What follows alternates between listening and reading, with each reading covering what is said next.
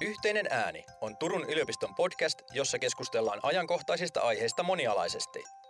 Tämän jakson tuotti Sote Akatemia. Tervetuloa kuuntelemaan podcastia tutkijoiden käytäntösuosituksista lastensuojeluun liittyen. Mä oon Ylösen Oona ja, ja toimin tässä Turun yliopistossa sosiaalityön työelämäprofessorina sillä tavalla, että mulla on erityisenä aihealueena lastensuojeluun liittyvät asiat. Nämä tutkijoiden käytäntösuositukset lukee tässä podcastissa ääneen äh, Suvi Puttonen Sote-akatemiasta ja vaihdetaan seuraavaksi muutama ajatus äh, erikoistutkija Outi Linnossuon kanssa tästä teemasta, joka liittyy huostaanoton, sijaishuoltoon ja jälkihuollon kokonaisuuteen. Tervetuloa keskusteluun Outi. Kiitos. Mitä tästä kokonaisuudesta sulla jäi päällimmäiseksi mieleen? No päällimmäisenä on mielessä se, että sijaishuolto on tutkittu kaikista eniten ja myöskin niin kuin lisensiaatti- ja väitöskirjatasoisia tutkimuksia on tehty Suomessa siitä kaikista eniten. Ja osittain sen takia, että se dokumentoituu tarkemmin, eli sellaista aineistoa, jota tutkijat voi hyödyntää aiempi olemassa sijaishuoltoon liittyen. Mutta sitten huostaanottoon liittyen niin, niin, tota noin, niin löytyy hyvin vähän tutkimuksia ja, ja jälkihuolto on selkeästi hyvin niin kuin, alitutkittu. Mm. Et ehkä sitten tulevaisuudessa, kun tavallaan se on myöskin laajentunut se lainsäädäntömuutosten myötä se jälkihuollon alue, että se on 25 ikävuoteen saakka. Eli, eli se koskettaa pidempään isompaa joukkoa nuoria, niin, niin tota, toivottavasti siitä tulee tutkimusta lisää myöhemmin. Mm. Mutta sitten ehkä semmoinen toinen havainto liittyy siihen, että se on ehkä näistä niinku tutkimusalueista liittyen lastensuojeluun eniten semmoinen, joka liittyy myöskin kansainväliseen tutkimukseen. Tutkimus tulee aina viiveelle, että, että tavallaan se ei, ei pysy oikein perässä niissä lainsäädännön muutoksissa. Ja, ja sitten tietenkin tähän liittyy se semmoinen tutkimuksen vapaus, että tutkijat tutkii mitä ne haluaa – ja mihin ne saa rahoitusta. Mm. Eli meiltä puuttuu semmoinen systemaattinen lastensuojelun kytkeytyvä tutkimusohjelma, että silloin kun tulee jotakin niin kuin uudistuksia liittyen nyt esimerkiksi lainsäädäntöön, että niitä seurattaisiin, niin meiltä puuttuu lastensuojelun tutkimuksesta niin tämmöinen seurantajärjestelmä liittyen näihin muutoksiin, mikä on tietenkin tosi huono asia, että siihen pitäisi mm. päästä, että, että kun tehdään uudistuksia, niin, niin myöskin niitä sitten seurataan, mm. mikä niiden merkitys on. Mm. Että tällä hetkellä se, mistä tähän, tähän kokonaisuuteen liittyen niin, niin on aika kuuma perunakin, niin puhutaan se huostaanotto ja sijaishuoltoon ja jälkihuoltoon liittyvä vaikuttavuus. Mm. Et se on semmoinen, mikä on noussut jotenkin isosti keskusteluun nyt tällä hetkellä. Lähinnä ehkä Antti Kääriälän niin tuoreen väitöskirja-ansiosta. Plus hän on hyvin aktiivinen myöskin viestimään siitä tutkimuksesta ja kysyy, kysyy sen perään, että mikä on sijaishuollon vaikuttavuus. Mm. Mm.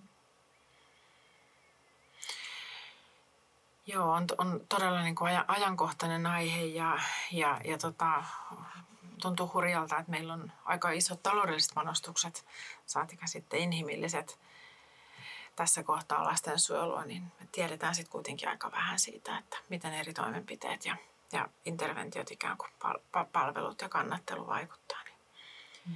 Ehkä me siitä saadaan lisää tutkimusta jatkoa. Kuunnellaan seuraavaksi tutkijoiden käytäntösuosituksia liittyen huostaanottoon, sijaishuoltoon ja jälkihuoltoon. Yhteinen ääni. Timonen Kallio Eeva, 2019. Professional Residential Child Care Practice. Empirical Investigation and Theoretical Conceptualizations as Social Pedagogy Informed Expertise. Itä-Suomen yliopisto. Väitöskirja. 1. Lastensuojelun vaativan sijaishuollon ammattilaisten kasvatuksellista ja terapeuttista osaamista pitää vahvistaa. 2. Lastensuojelun laitoshuollon potentiaalia pitää kehittää keskeisenä lastensuojelun interventiona. 3. Suomalaisen lastensuojelun laitoshuollon kompetensseja ja käytäntöjä tulee edistää kansainvälisillä tieto- ja osaamispohjilla.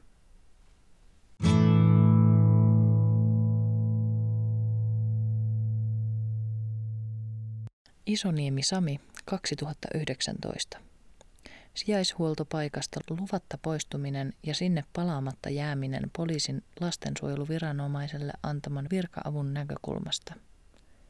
Vaasan yliopisto, väitöskirja. 1. Luvattomien poissaolojen ilmoittamis- ja kirjaamismenettelyyn liittyvästä virka-apupyynnöstä tulisi luopua. Tapaukset tulisi ilmoittaa ja kirjata henkilöiden katoamisena, jolloin kuka tahansa voisi ilmoittaa luvattomasta poissaolosta. Virka-apupyynnön voi nykyisellään tehdä vain toimivaltainen lastensuojeluviranomainen, joka aiheuttaa viiveitä poissaolon pysäyttämisessä. 2.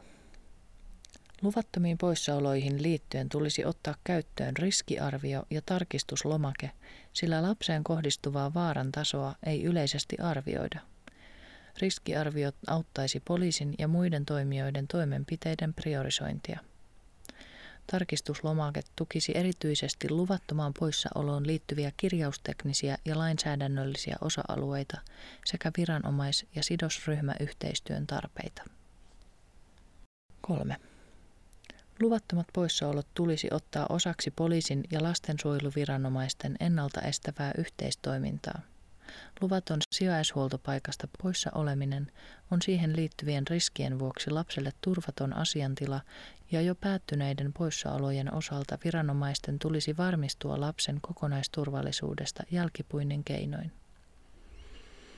Poliisin ja lastensuojeluviranomaisten tulisi panostaa lapsiin, jotka poistuvat toistuvasti – sekä sijaishuoltopaikkoihin, josta poistutaan toistuvasti.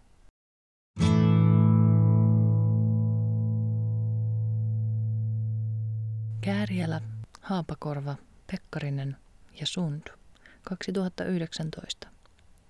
From Care to Education and Work Education and Employment Trajectories in Early Adulthood by Children in Out of Home Care. Child Abuse and Neglect Kärjelän artikkeliväitöskirja 1. 1.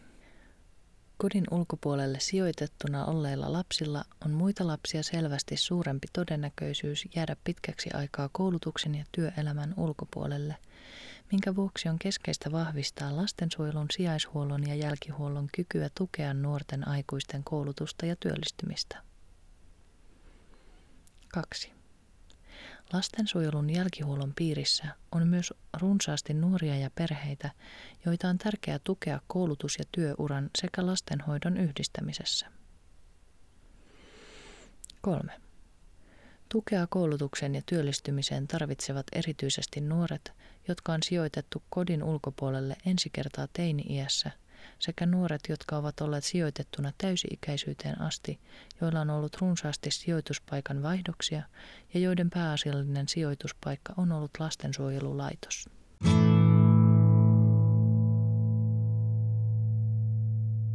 Kääriälä, Berlin, Lausten, Hiilamo ja Ristikari. Early School Leaving by Children in Out of Home Care. A comparative study of three Nordic countries Children and Youth Services Review. Kääriälän artikkeli väitöskirja 2. 1.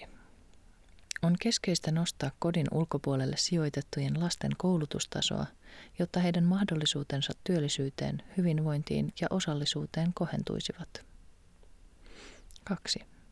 Erityisesti on tärkeää arvioida, mitkä keinot ovat tarkoituksenmukaisia ja tehokkaita teini-ikäisenä kodin ulkopuolelle sijoitettujen nuorten koulutuksen lisäämiseksi. Jopa kaksi kolmesta teini-ikäisenä sijoitetusta jää nykyisin vaille toisen asteen tutkintoa. 3. Tärkeää on myös lastensuojelun sijaishuollon yhteistyö koulujen ja toisen asteen oppilaitosten kanssa.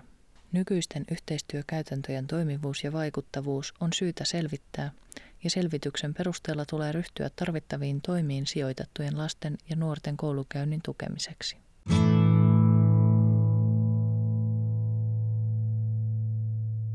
Kääriälä ja Hiilamo 2017. Children in out of home care as young adults. A systematic review of outcomes in the Nordic countries. Children and Youth Services Review Kääriälän artikkeliväitöskirja 3. Yksi. Kodin ulkopuolelle sijoitetut lapset kohtaavat aikuisuudessa muuta väestöä todennäköisemmin erilaisia vastoinkäymisiä kaikissa Pohjoismaissa, minkä vuoksi lastensuojelun jälkihuollon tarjoamaa tukea on syytä vahvistaa. 2. Myös sijaishuollon kykyä tukea sijoitettujen lasten kehitystä tulee parantaa, jotta näiden lasten mahdollisuudet hyvinvointiin ja terveyteen myöhemmin elämässä eivät poikkeaisi muusta väestöstä yhtä selvästi kuin nykyisin. 3. Kodin ulkopuolelle sijoitettujen lasten elämänkulkua aikuisuuteen asti on Suomessa tutkittu toistaiseksi varsin vähän, minkä vuoksi aihetta olisi tärkeää tutkia lisää.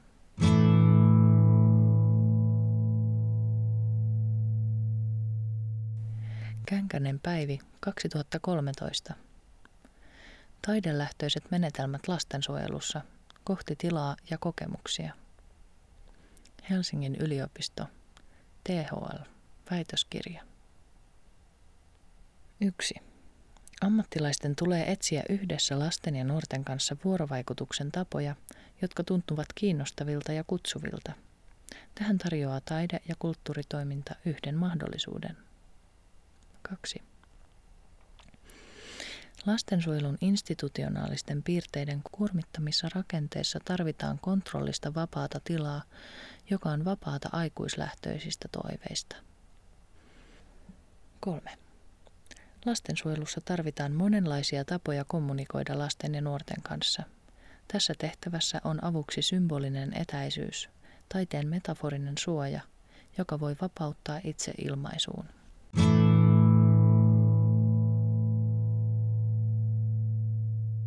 Manninen Marko, 2013.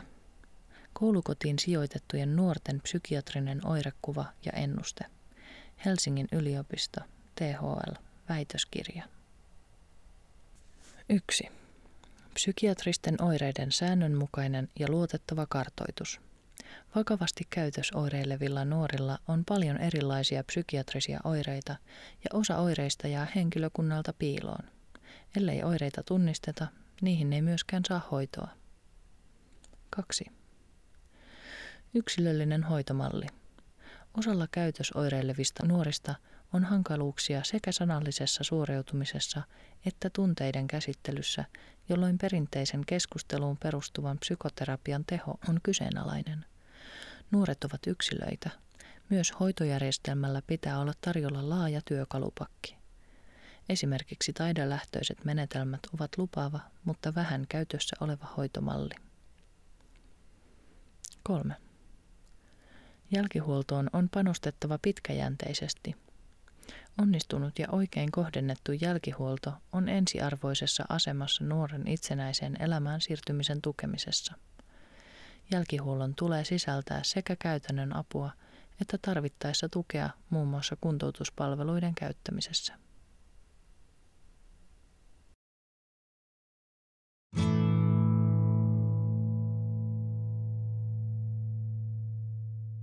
Tolonen Hannele, 2015. Lapsi, perhe ja tuomioistuin. Lapsen prosessuaalinen asema huolto- ja huostaanotto-oikeuden käynneissä. Suomalainen lakimiesyhdistys. Väitöskirja Helsingin yliopisto. 1. Asianosaisuudesta huolimatta lapsen tosiasiallinen osallistuminen voi jäädä niukaksi. Lapsen mahdollisuuksia osallistumiseen on erityisesti turvattava tilanteissa, joissa lapsi on kannassaan yksin ilman aikuisen tukea.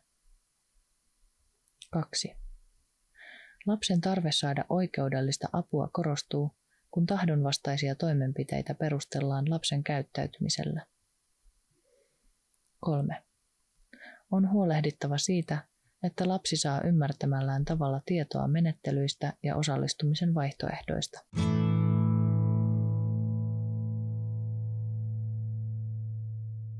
Kataja Kati, 2012. Lapsuuden rajoilla. Normaalin ja poikkeavan määrittyminen huostaanottoasiakirjoissa. Turun yliopisto. Väitöskirja. 1. Lapsen ja nuoren kokonaistilannetta arvioitaessa olisi hyvä tunnistaa hänen kasvu- ja toimintaympäristössään olevat sellaiset suojaavat tekijät, joita on vaikea konkretisoida selkeiksi näytöiksi. Haitalliset olosuhteet tulevat paremmin havaituiksi ja dokumentoiduiksi, sillä ympäristö reagoi poikkeavuuksiin. 2. Huostaanoton perusteluissa on hyvä arvioida nuoren käyttäytymisen lisäksi myös hänen kasvuympäristönsä ja siellä toimivien ihmisten vaikutus nuoreen. Ongelmien yksilöllistäminen vain nuoreen itseensä sisältää riskin, että hänet aiheettomasti leimataan. 3.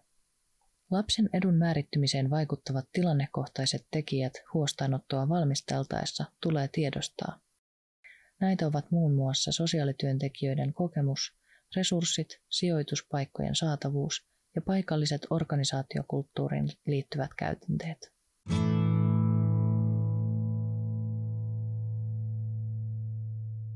Yliruka Laura, Kantoluoto Anne, Heino Tarja, Laine Terhi ja Hip Tiia. 2020. Itsenäistymistä ja hyvinvointia tukeva jälkihuolto ja nuorten aikuisten sosiaalityön mallinnus. Osana lastensuojelun VIP-nuoren palvelupolkua. THL, työpaperi. 1. Vaikuttavuustutkimusta tulisi suunnata erityisesti VIP-nuorten palveluketjujen tutkimukseen ja niissä yksilökohtaisen vaikuttavuuden tutkimukseen. 2. Olisi tärkeää tehdä seurantatutkimusta joidenkin nuorten elämästä pitkäkestoisesti, esimerkiksi laitoshoidosta jälkihuollon päättymiseen. 3. Tutkimuksessa testattaisiin palvelupolun tunnistettuja ydinelementtejä pilottilaitosten kanssa. Mukana voisi olla sekä julkisia että yksityisiä lastenkoteja.